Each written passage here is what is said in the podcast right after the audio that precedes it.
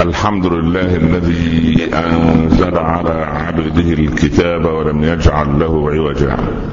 سبحانه له دعوة الحق حرص عليها وأوجب التبشير بها. ولتكن منكم أمة يدعون إلى الخير ويأمرون بالمعروف وينهون عن المنكر وأولئك هم المفلحون. وأشهد أن لا إله إلا الله وحده لا شريك له وضع الحجة وأتم المحجه ويأبى الله إلا أن يتم نوره ولو كره الكافرون. وأشهد أن سيدنا وحبيبنا محمدا رسول الله. بلغ الرسالة وأدى الأمانة ونصح الأمة وكشف الغمة وجاهد في الله حق جهاده حتى أتاه اليقين. صل اللهم عليه وعلى آله وأصحابه وأزواجه وأتباعه الذين آمنوا ولم يلبسوا إيمانهم بظلم. أولئك لهم الأمن وهم مهتدون. أما بعد. أيها الإخوة المسلمون رأينا من العرب قبل الإسلام فضيلة أو فضائل كثيرة. كانت الفضيلة الكبيرة عندهم وما زالت بفضل الله عز وجل هي الكرم وبالذات إكرام الضيف. وجاء الإسلام ليحث على هذه الفضيلة. ورأينا سيدنا إبراهيم لما أتاه الضيفان أو الضيفان ودخل عليه ثلاثة من الملائكة ورحب بهم وراغ إلى أهله فما لبث أن جاء بعجل حنيف. ولما اختبروا الخليل عليه السلام قالوا له نحن قوم لا نأكل عند إنسان إلا إذا دفعنا له ثمن ما نأكل. فرد الخليل عليه السلام قائلا إن ثمنه أن تسموا الله في أوله وتحمدوه في آخره. فقال الملائكة صدق من اختارك له خليلا. ثم توارث العرب هذه الفضيلة. وكان حاتم الطائي مضرب الأمثال في الكرم وكان لا يأكل إلا إذا كان ضيف معه.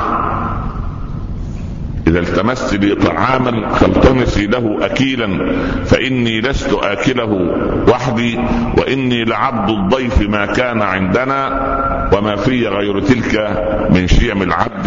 يا ضيفنا لو زرتنا لرأيتنا نحن الضيوف وأنت رب المنزل. وجاء حبيبنا صلى الله عليه وسلم ليقول من كان يؤمن بالله واليوم الآخر فليكرم ضيفه. ومن كان يؤمن بالله واليوم الآخر فليحسن إلى جاره. ومنذ أيام دخل علينا ضيف. فهل يا ترى؟ سوف يقول قد أكرمني المسلمون أم ما أكرموني؟ هل سوف تقع عين الضيف؟ على نقائص عندنا في بيوتنا وفي مجتمعاتنا وفي أنفسنا أم أنه سوف يرى أشياء تسره. العجب أنك عندما يأتيك ضيف أو ضيوف مهمين توصي أولادك. لا داعي للضوضاء لا داعي للصراخ لا داعي لارتفاع الصوت. يا فلانة خذي أبنائك داخل الغرفة لا داعي لأن يزعجوا الضيوف. يا ولد إذا جاء الضيف كن مؤدبا معه. يا بنت قدمي كذا وكذا. بهذا المنطق نوصي أبناءنا وبناتنا الصغار بإكرام هذا الضيف الذي أتى. ويفرح الأطفال وربما الكبار إذا كان الضيف آتيا بهدية. وعلى قدر الهدية قد يجل الضيف. وضيفنا الذي جاء جاء محملا بهدايا. ونحن يبدو أننا ما أعددنا أنفسنا لاستقبال الضيف. كان سلفنا من الصحابة يستقبلون ويعدون أنفسهم لرمضان قبله بأشهر عدة. فإذا جاء رمضان كانوا في قمة القمم في قضية العبادة. ماذا سوف يرى الضيف في بيوتنا هل رأى تغيرا عليك وعلي وعلى أهلنا وذوينا هل لو زارنا صبيحة الغد أو بعد غد في دور أعمالنا ومكاتبنا ومصانعنا ومدارسنا وجامعاتنا ماذا يقول الضيف؟ هل يقول هذا هو الذي أنا أنزلت فيهم؟ هل أنا الشهر الذي أنزل الله في القرآن؟ أهكذا صناعة المسلمين معي؟ إذا سار في طرقاتنا ورأى كيف يؤذي راكب السيارة راكب سيارة أخرى ويضيق عليه الطريق وربما يصدمه. وبالذات إذا اقترب المغرب وكأن القيامة قد قامت يريد أن يغذ السير بأي وسيلة حتى يصل إلى بيته حتى يتناول طعام الإفطار.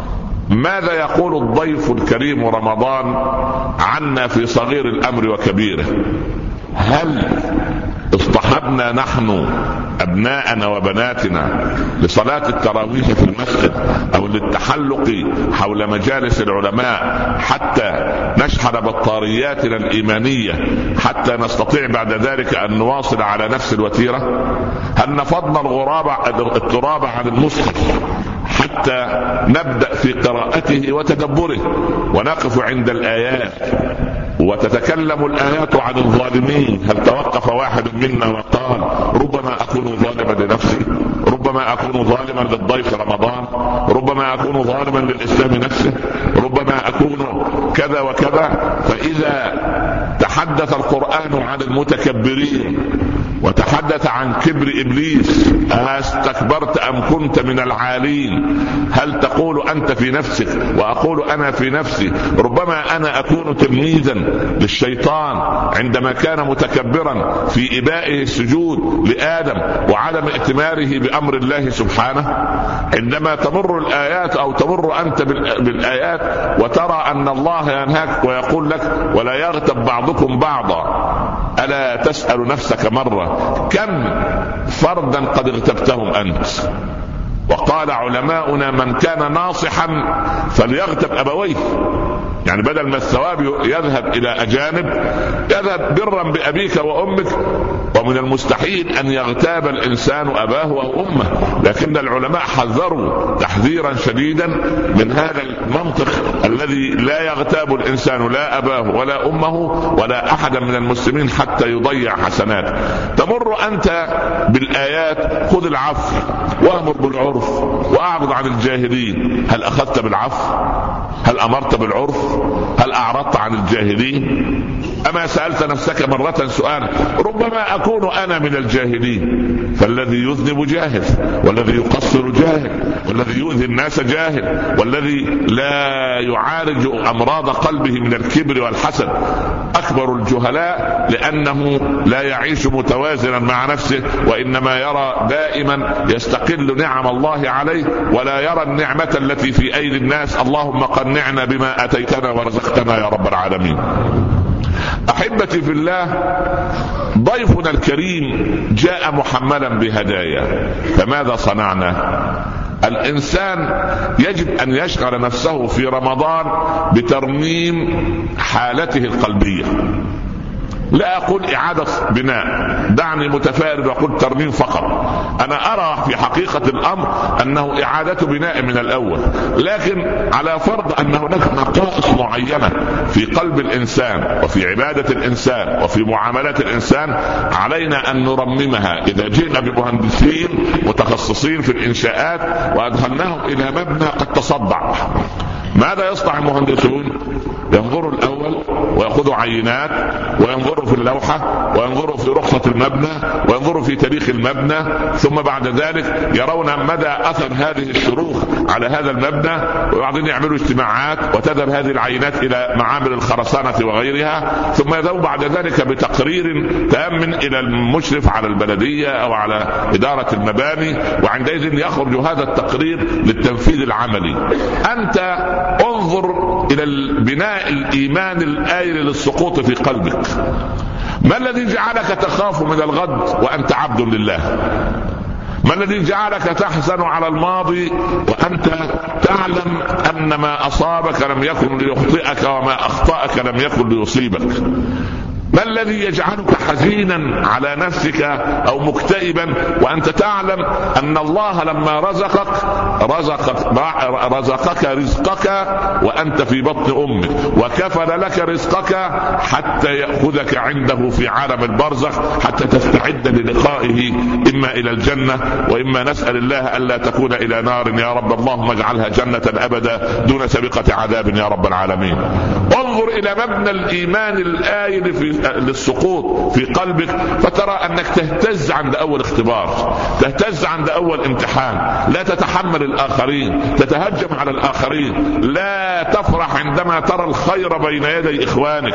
يا أخ الإسلام إن عمر رضي الله عنه فيما تحفظون كان يحب إسلام العباس عن إسلام الخطاب لأنه يرى أن إسلام العباس أدخل السرور على قلب رسول الله صلى الله عليه وسلم وإسلام الخطاب يدخل السرور على قلبه وأولى به كمؤمن صادق الإيمان أن يكون السرور اولا إلى قلب رسول الله صلى الله عليه وسلم. فهل فرحنا نحن قلب رسول الله بما نصنع؟ هل نصرنا سنته؟ هل لو زارنا يسر بأبنائنا وبناتنا وزوجاتنا وأعمالنا وتقدمنا؟ أم أنه يحزن بما صنعنا بالإسلام وبالإيمان وبمبنى الإيمان الذي آل للسقوط نسأل الله أن يقيم مبنى الإيمان في قلوبنا وأن يجعلنا من الصادقين وأن يجعلنا من أهل الكرم لهذا الشهر الكريم. اللهم أكرمنا ولا تهنا أعطنا ولا تحرمنا زدنا ولا تنقصنا كلنا ولا تكن علينا لا تؤاخذنا بما فعل السفهاء منا يا رب العالمين. أقول قولي هذا وأستغفر الله لي ولكم. أحمد الله رب العالمين وأصلي وأسلم على سيدنا رسول الله صلى الله عليه وسلم وبعد. فان ساركم ضيف أو ضيوف في بيتك بعد أن يغادروا المكان تجلس أنت وزوجتك وأولادك تدرسوا هل يعني قمنا بما يجب أن يقوم به المضيف نحو الضيف؟ وتسأل زوجتك هل أم فلان كانت مسرورة بالطعام؟ هل كانت مسرورة بنظام البيت؟ هل كانت مسرورة بنظافة الأولاد وزيهم النظيف؟ هل كانت مسرورة بأدب البنات؟ هل كان الضيف الذي جاء يزورنا هل سر بما قدم إليه من طعام أنه أنهم طعم أو أنه نافقنا هل أخطأنا في كلمة ونحن نرحب به؟ إذا كان هذا مع بشر فما بالك بضيف جاءنا من عند رب البشر فماذا يعني وأنت كل يوم بآخر اليوم تقول في نفسك هل أكرمت أنا هذا الضيف؟ هل صمت فعلا رمضان ايمانا واحتسابا؟ هل غضضت بصري؟ هل أمسكت لساني؟ هل اتقيت ربي؟ هل تصدقت ونظرت في زكاة الأموال وبحثتها وكيف أزكي وإلى من سوف أذهب بها وهل حسبتها وهل جئت بعالم يحسب لي أموال الزكاة ويدققها لي كالمحاسب المدقق أنت في عالم الحسابات لك مدير مالي ولك محاسب قانوني أو مدقق حسابات يراجع لك الدفاتر ويراجع لك الملفات وترى الأرباح والخسائر أما لك في الزكاة والصدقة وأرباح دينك وخسائرك فيها أما لك من وقفة تعيد فيها النظر وأنت عندك اليوم ضيف كريم وجب عليك أن تكرمه. ما الذي يحتاجه رمضان منا؟ هل يحتاج أن ناكل من المغرب إلى الفجر دون انقطاع لا يحتاج منا هذا. هل يحتاج منا هذه السهرات التي لا تقترب بها إلى رب العباد عز وجل؟ لا يحتاج إلى هذا. هل يحتاج منا رمضان أن مجرد أن نمتنع عن الطعام والشراب من فجر اليوم إلى غروب الشمس؟ لا يحتاج منا هذا فقط. إنما هذه أركان لو أقل الإنسان بها لما كان صائما لكن العبد المؤمن تصوم جوارحه ويصوم قلبه ويستقيم على طريق الله ويكرم هذا الضيف الكريم فإن أكرمته بما يشهد لك الزمان يشهد لك. هذا رمضان زمن يأتي من العام إلى العام. والله لا واحد منا الآن ولا حتى من غير المسلمين إذا سألته وقلت هل إذا جاء رمضان القادم هل تضمن أن تكون على قيد الحياة والله سوف يقول كلا. إن الحجاج لما جيء له بأعرابي وقال يا أعرابي تعال لتأكل معي. قال دعاني من هو خير منك كان يوم خميس وليس في رمضان قال من من الذي هو خير مني؟ قال دعاني ربي إلى الصيام فصمت فأنا صائم اليوم. قال له إن اليوم شديد الحرارة، إن اليوم شديد الحرارة، قل اليوم وصم غدا. قال صمت ليوم هو أشد منه حرا. قال له إنه طعام طيب. الحجاج يغازل الرجل حتى يفتيه عن عزمه إنه طعام طيب. قال والله ما طيبه لا خبازك ولا عجانك ولا طباخك ولكن طيبته العافية. قال له يعني سبحان الله العظيم أتحفظ شيخي في القصة التي تحفظون لكن أنا أريد أن أقول أن هذا الأعرابي كان صادقا فيما يقول فقد صام اليوم هو أشد منه حرا وإنما طيب الطعام طيبته العافية وهي نعمة من الله سبحانه وتعالى وأن الله سبحانه وتعالى خير داع عندما يدعوك على مائدة رمضان شهرا كاملا الحسنات فيها مضاعفة وأبواب الجنة مفتحة والأبواب النار مؤصدة والشياطين مصفة مفضلة فماذا تريد من هدايا أفضل من تلك الهدايا؟ شهر أنزل الله فيه القرآن. أما نتقي رب العباد سبحانه ونكرم هذا الشهر الكريم حتى يشهد لنا حتى يشهد لنا يوم القيامة. اللهم اجعله شاهدا لنا لا شاهدا علينا يا رب العالمين. اللهم اجعل لنا أول يومنا هذا صلاحا وأوسطه نجاحا وآخره فلاحا. لا تدع لنا فيه ذنبا إلا غفرته ولا مريضا إلا شفيته ولا عسيرا إلا يسرته ولا كربا إلا أذهبته ولا هما إلا فرجته ولا دينا إلا قضيته ولا ضالا إلا هديته ولا ميتا إلا رحمته ولا مسافرا إلا غانما سالما لا يهده إلا وقد رددته. اللهم يا ربنا ارحمنا فإنك بنا راحم. لا تعذبنا فأنت علينا قادر. اجعلنا في هذه الأيام من عبادك السعداء المقبولين. لا تجعلنا من الأشقياء المحرومين. اختم لنا منك بخاتمة السعادة أجمعين. هيئ لبناتنا أزواجا صالحين. ولأبنائنا زوجات زوجات صالحات واطرد عنهم شياطين الإنس والجن. اجعل هذا البلد آمنا مطمئنا وسائر بلاد المسلمين. اللهم من أراد بنا سوءا فردد اللهم سوءه إليه. واجعل تدميره في تدبيره يا رب العالمين. اللهم أعد الينا المسجد الأقصى وأمن إخواننا في فلسطين. اللهم أمن إخواننا في العراق وأعد إلى العراقيين عراقهم يا رب العالمين. أمن المسلمين في مشرق الأرض ومغربها. اللهم لا تؤاخذنا بما فعل السفهاء منا واختم لنا منك بخاتمة السعادة أجمعين. وصلى الله على سيدنا محمد وآله وصحبه وسلم. يا رب تسليما كثيرا. بسم الله الرحمن الرحيم. والعصر إن الإنسان لفي خسر إلا الذين آمنوا وعملوا الصالحات وتواصوا بالحق وتواصوا بالصبر. صدق الله ومن أصدق من الله قيلا. وأقم الصلاة وقوموا إلى صلاتكم يرحمكم الله. أحمد الله رب العالمين وأصلي وأسلم على سيدنا رسول الله صلى الله عليه وسلم. أما بعد أحبتي في الله رمضان يأتي ككشاف مبهر يظهر عوراتنا وعيوبنا. ولكن المسلمين قد تعودوا أن يتغاضوا عن عيوبهم ويكبروا عيوب غيرهم سواء هذا الغير زوجة جار رئيس مؤسسة آه، عالم أي إنسان المهم ليس هو. كنت أحلم اليوم يعني عندي حلم وأنا نائم وأنا احلام يقظه بعد صلاة الفجر يوم أقول متى تكون كل مساجدنا فيها غرفة للترجمة الفورية وسماعات لإخواننا المسلمين غير العرب. بدل ما هو قاعد ومش عارف الشيخ يقول إيه. شايف اللي جنبه يبكي. طب هو أنا يتمنى أن يبكي هو قلبه أرق. واخبرتكم بهذا الرجل الصالح الذي دفنه أربعة من أحفاده في جروزني في الشيشان في الثمانينات. وقالوا ونحن ندفنه فضيلة الشيخ رأينا حماما يحوم حول مشيع الجنازة. ثم اختفى الحمام وشم الجميع روائح طيبة فسألوا جدتهم ماذا كان يصنع جدنا؟ قالت كان في فترة الحكم الشيوعي الشمولي كان في جروزني أربعة مصاحف فقط. وكان الناس هناك المسلمين يستهموا يعملوا قرعة. من البيت السعيد الذي يبيت عنده المصحف الليلة؟ لأن القيادة الروسية لو اكتشفت أن في واحد عنده مصحف ده يعني لو مخدرات أسهل. وكان جدنا هكذا يقص الأربعة وجدنا كان لا يعرف ولا كلمة عربية. ولكن كان الليلة اللي يسعد فيها بمبيت المصحف عنده يبدأ من بعد صلاة العشاء يمر على كلمة كلمة وسطر سطر بسبابته.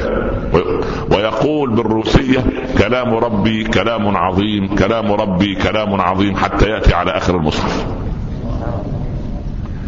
ألسنا مسؤولين عن مثل هذا الرجل؟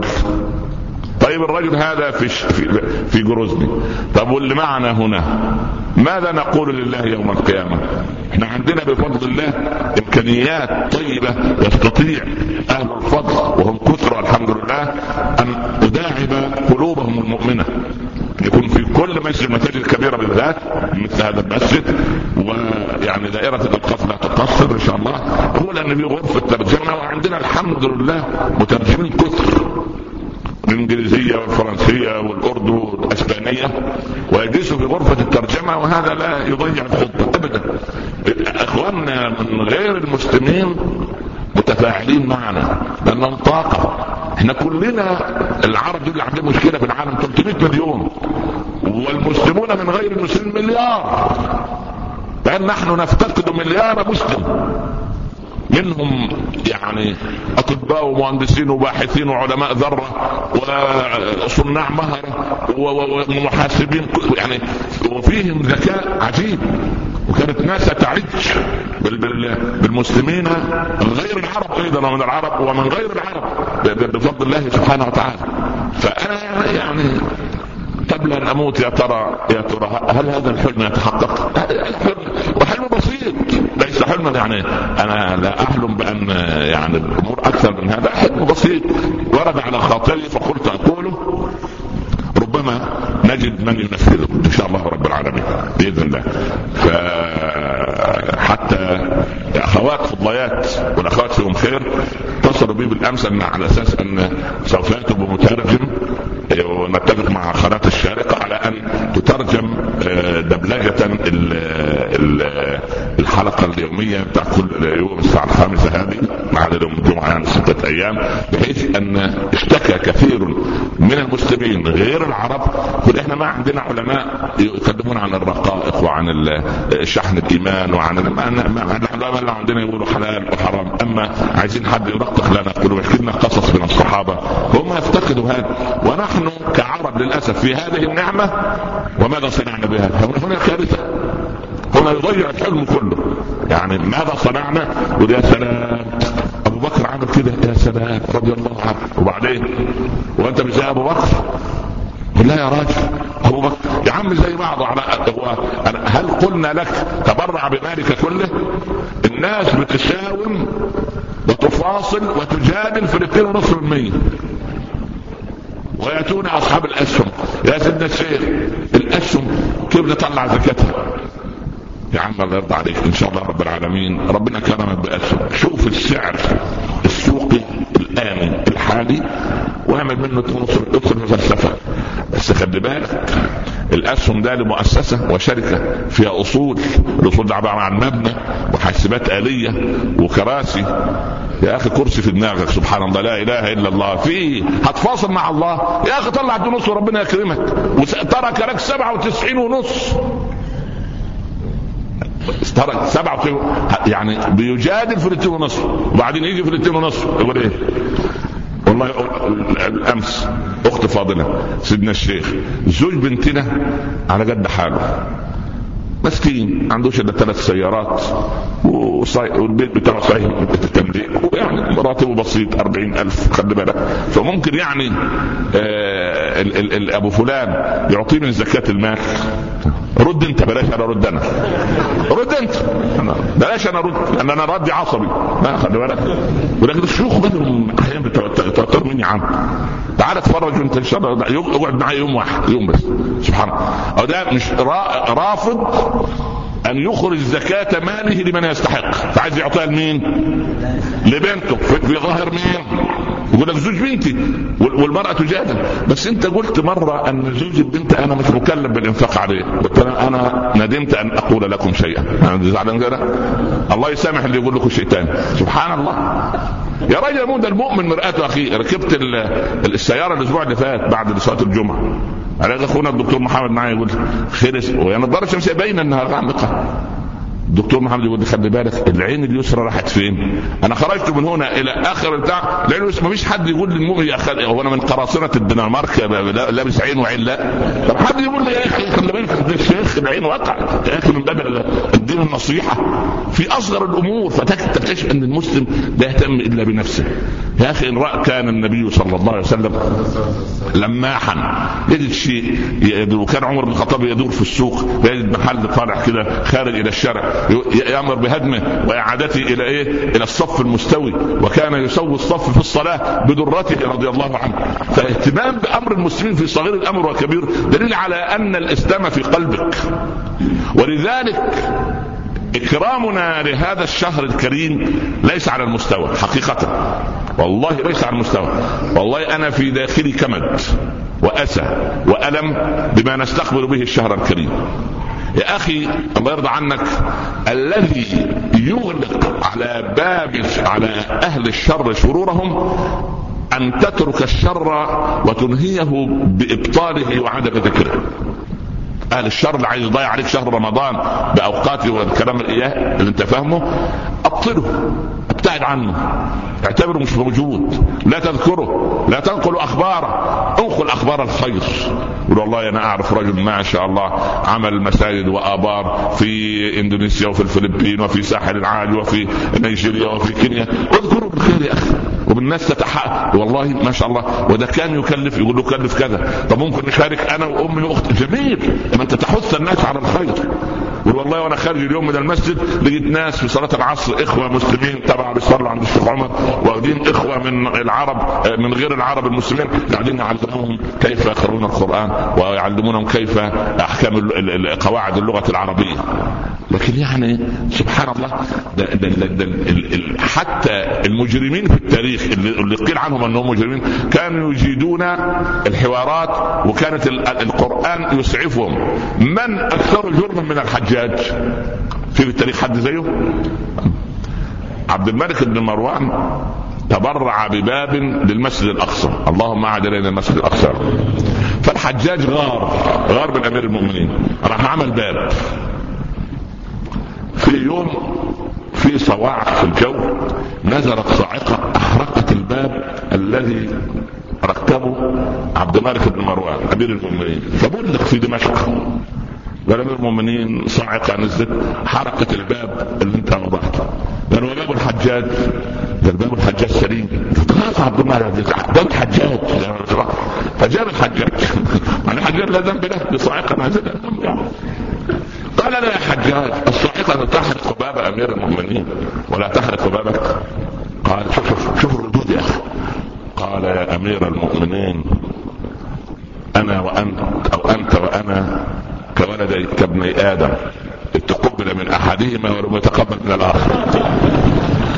شوف يا أخي شوف الذكاء وصلت فين طب جابها منين دي؟ سبحان الله. من كثرة الأكل؟ آه والله والله لو كان كثير أكل لما خطرت بباله الآية. في في أقول لك شيء. مين الأكل في التاريخ؟ في التاريخ كله العربي. أشعب صح ولا لا؟ في أكثر من أشعب؟ وتحفظون القصة. لما دخل على أبي جعفر.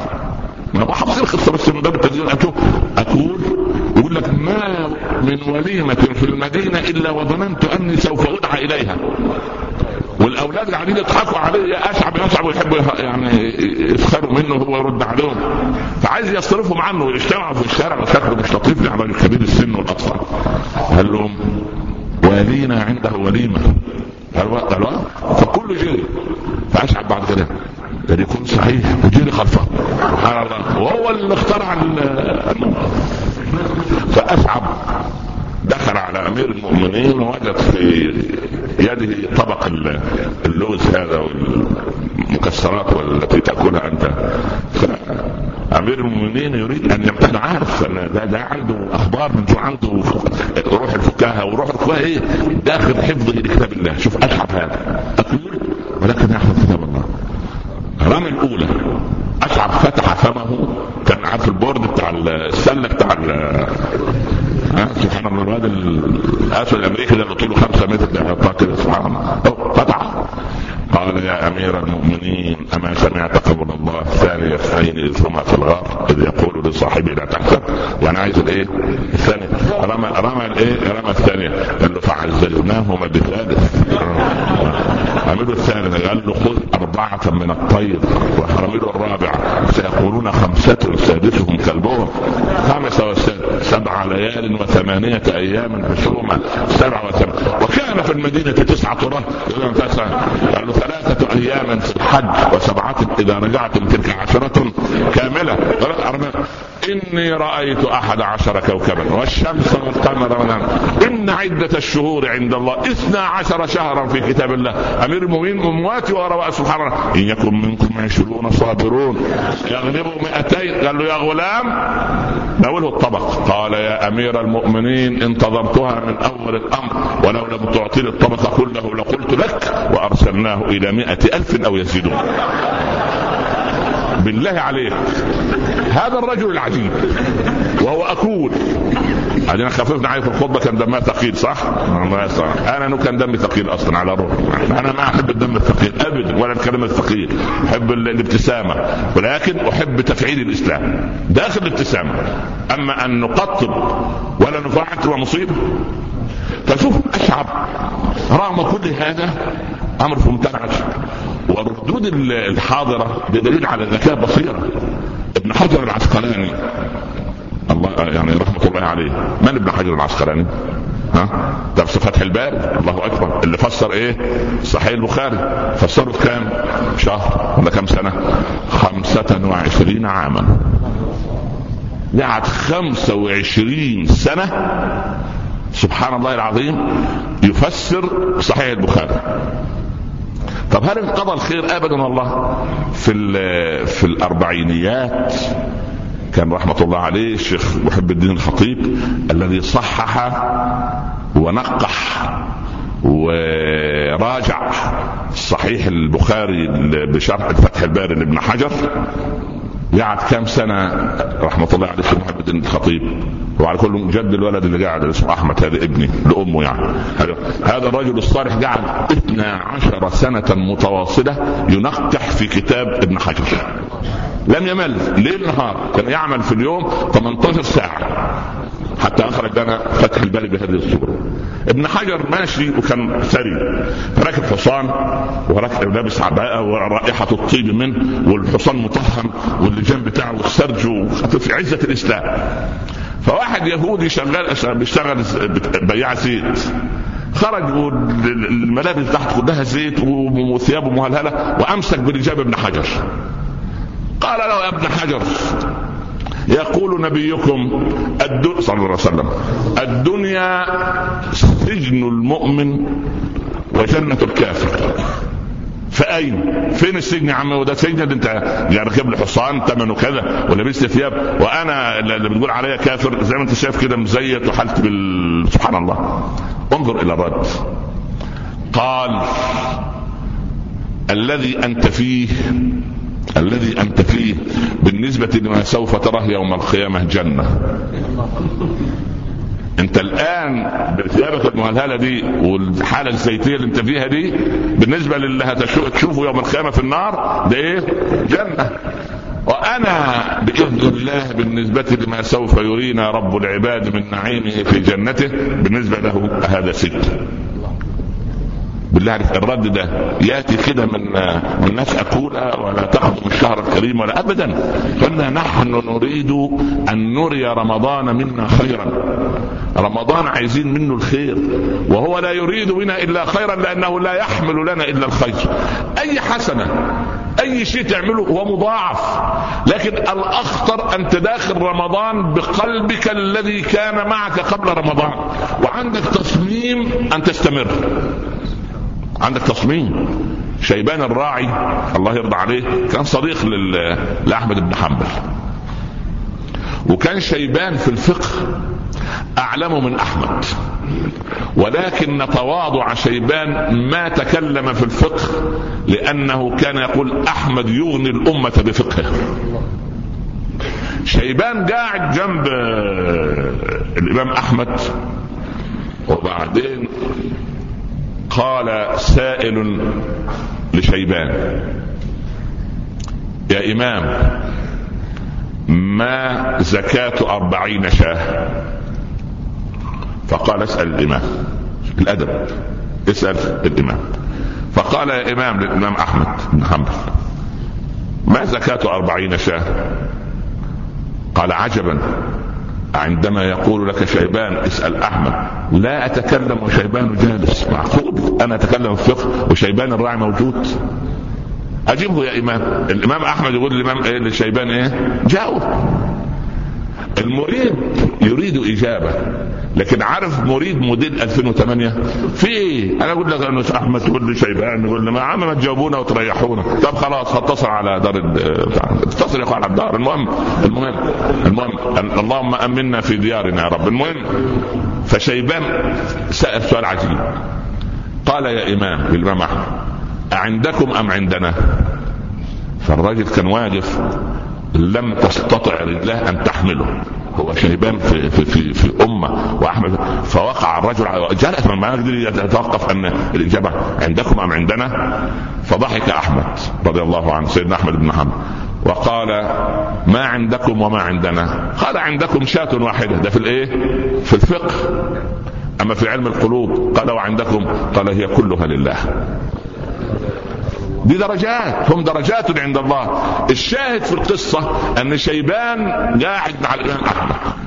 فالإمام انشغل في الحوار مع شيبان الراعي ففي شوية حشيش ونجيب طالع من الأرض. فاقتلع أحمد حشيشة من الأرض. فأمسك شيبان يد الإمام. يا إمام ارتكبت أخطاء خمسة. بس هم مع بعض بس ما في حد سامع. مش نفضح على صفحات الجرايد لا. آه فقال يا إمام أنت قدوة. وسوف يقول الناس اقتنع أحمد فلنقتنع مثل ما اقتنع. يعني أكيد في سر بس إحنا مش فاهمين الدليل. نخلع. طيب. والأمر الثاني اقتنعت شيئا كان يسبح بحمد الله. وصنعت شيئا ما أمرت به. حد قال لك اقتنع وصنعت شيئا ما أمرت به. وشغلت نفسك عن ذكر الله. وما أعرضت عن اللغو هذه تربية ولا تعليم؟ ها؟ جاوبني. تربية ها؟ تربية للنفس الإنسانية وتعليم لمن يريد أن يتعلم. فهكذا ال ال ال الأمر يكون يعني. فبهذه الطريقة المسألة كده. أذكر من 25 سنة ربما قصصت لكم. ثلاث بنات معيدات في الجامعة في قسم اللغة الفرنسية. طلبوا مقابلة وجاءوا. فعلمت واخد أنهم غير محجبات فقالوا فضيلة الشيخ هو صحيح إحنا معانا ماجستير في اللغة الفرنسية وبدنا نمهد لدرجة الدكتوراه ما شاء الله ربنا معاكم ما شاء الله ما شاء الله. طيب قالوا يا سيدنا الشيخ هو صحيح في حديث يقول أن النساء الرسول قال فينا صلى الله عليه وسلم ناقصات عقل ودين؟ قلت لا لا لا. لم يحدث هذا. فهم يقولوا لبعض شفتي؟ اهو الحديث طلع مش حديث ده كلام لا لا لا. الحديث صحيح. ولكن هذا كان لحفصة واسماء كان ناقصات عقل ودين. أما أنتن لا عقل ولا دين ده مثلا ناقصات. هم درجات عند الله. في درجات فوق وفي درجات ما فيش حجاب وعايز اول عدم الحجاب يطير العقل. سبحان الله لا يسأل الله السلام. إحنا عايزين نؤسس القواعد. لابد من تأسيس القواعد. رمضان فرصة عظيمة للتوقف. أنت دخلت في رمضان بقلب. القلب ده فيه إيه؟ فيه خير وشر. صلي على رسول الله صلى الله عليه وسلم. القلب ده فيه خير وفيه شر. إيه الخير اللي في القلب؟ الرحمة بالمساكين. الرأفة بالناس. حب الصدقة حب صلاة التراويح حب العلماء حب نبينا صلى الله عليه وسلم في الأول حب الله عز وجل قبل كل شيء. كل دي خيرات. في صفات أخرى أسوأ صفتين موجودات عند العرب بالذات. كلنا من العراق للمغرب ومن ميناء الاسكندرونه لجنوب الصومال وإريتريا عندنا مصيبتين تختلف من واحد ثاني عندنا مصيبة الكبر. التي الله يعافينا وإياكم. لا نقبل رايا يخالف آراءنا. وبالذات لو كان المخالف قريبا. وبالذات أكثر إذا كان هذا المخالف يقترب منك أكثر. أخوك عمك زوجتك الزوج كلما اقترب منك كل ما تأنف من إيه؟ من نصيحته. فلا تقبل النصيحة. هذا كبر. هذا كبر. ثم العرب يختصون بالجدل وورثوها عن أبناء عمومتهم. نفس القضية. الرجل غني ولا ولد عنده. والثاني أخوه فقير وعنده خمسة عشر ولدا. وفي الشريعة اليهودية أن الأخ الفقير هذا هو الوحيد الذي يرث أخاه. فاستبطأ الأخ الفقير موت أخيه الغني فقتله. وذهب إلى كريم الله موسى. يا كريم الله أخي قتل ولا أدري من قتله. اجتمع بنو إسرائيل وهم عندهم في الإعلام ما شاء الله فرصة. اجتمعوا عايزين من القاتل؟ قال الله لكريمه مر بني إسرائيل أن يذبحوا بقرة بالله عليك لو أن بني إسرائيل ذهبوا وجاءوا بأي بقرة وذبحوها انتهت القصة ولا لها تكملة؟ انتهت القصة بدأ بالطريقة اياها لونها ها؟ إيه البقر تشابه علينا ال ال هي موظفة ولا ست بيت قال لا فارض ولا بكر عوان بين ذلك. سنها عمرها؟ أسئلة عجيبة. تنطبق هذه البقرة على مواصفات بقرة الولد اليتيم اللي أبوه كان رجل صالح وترك له عدة في البرية والقصة أنتم عارفين قصة البقرة. المهم ولما بيعت البقرة أو يعني لما جاءوا بالبقرة يقولون لكريم الله موسى الآن جئت بالحق وهذا دليل على إيه؟ سوء الأدب. الآن ها جئت بالحق في مقابلها يبقى إيه؟ قبل الآن إيه؟ ها؟ ما جئت. ما جئت إلا بالباطل سوء الأدب لأن الجدل ينتج مصيبة لكن لو إحنا اخذنا كلام العلماء وطبقناه انتهت القضية. ليه الراجل الصالح لما ذهب ويريد أن يتوب لشيخ وقال يا سيدنا الشيخ أوامر الله كلها ما نفذت واحدا منها ونواهي الله كلها ارتكبتها. هل من توبة؟ الشيخ صعب شوية قال له خذ عرجونه نخل عرجون نخل في البرح هذا. قديم مقطوع من النخلة من سنوات بيقدسوا به الطريق العام. وضعه أمامك وأكثر من الخيرات والحسنات. إن اخضر العود فهذا دليل على أن الله تاب عليك. الرجل لم يجادل ما ممكن لو واحد زي حالاتنا يقول إيه؟ يا عم بس لما يكون اللي بيتكلم مجنون يكون المستمع إيه؟ عاقل صح ولا ما إحنا ما شاء الله علينا في عرجون قديم جاف يخضر. يا رجل اتق الله. قل لي أنا جاي أقول لك. فالرجل أخذ الكلام كما هو.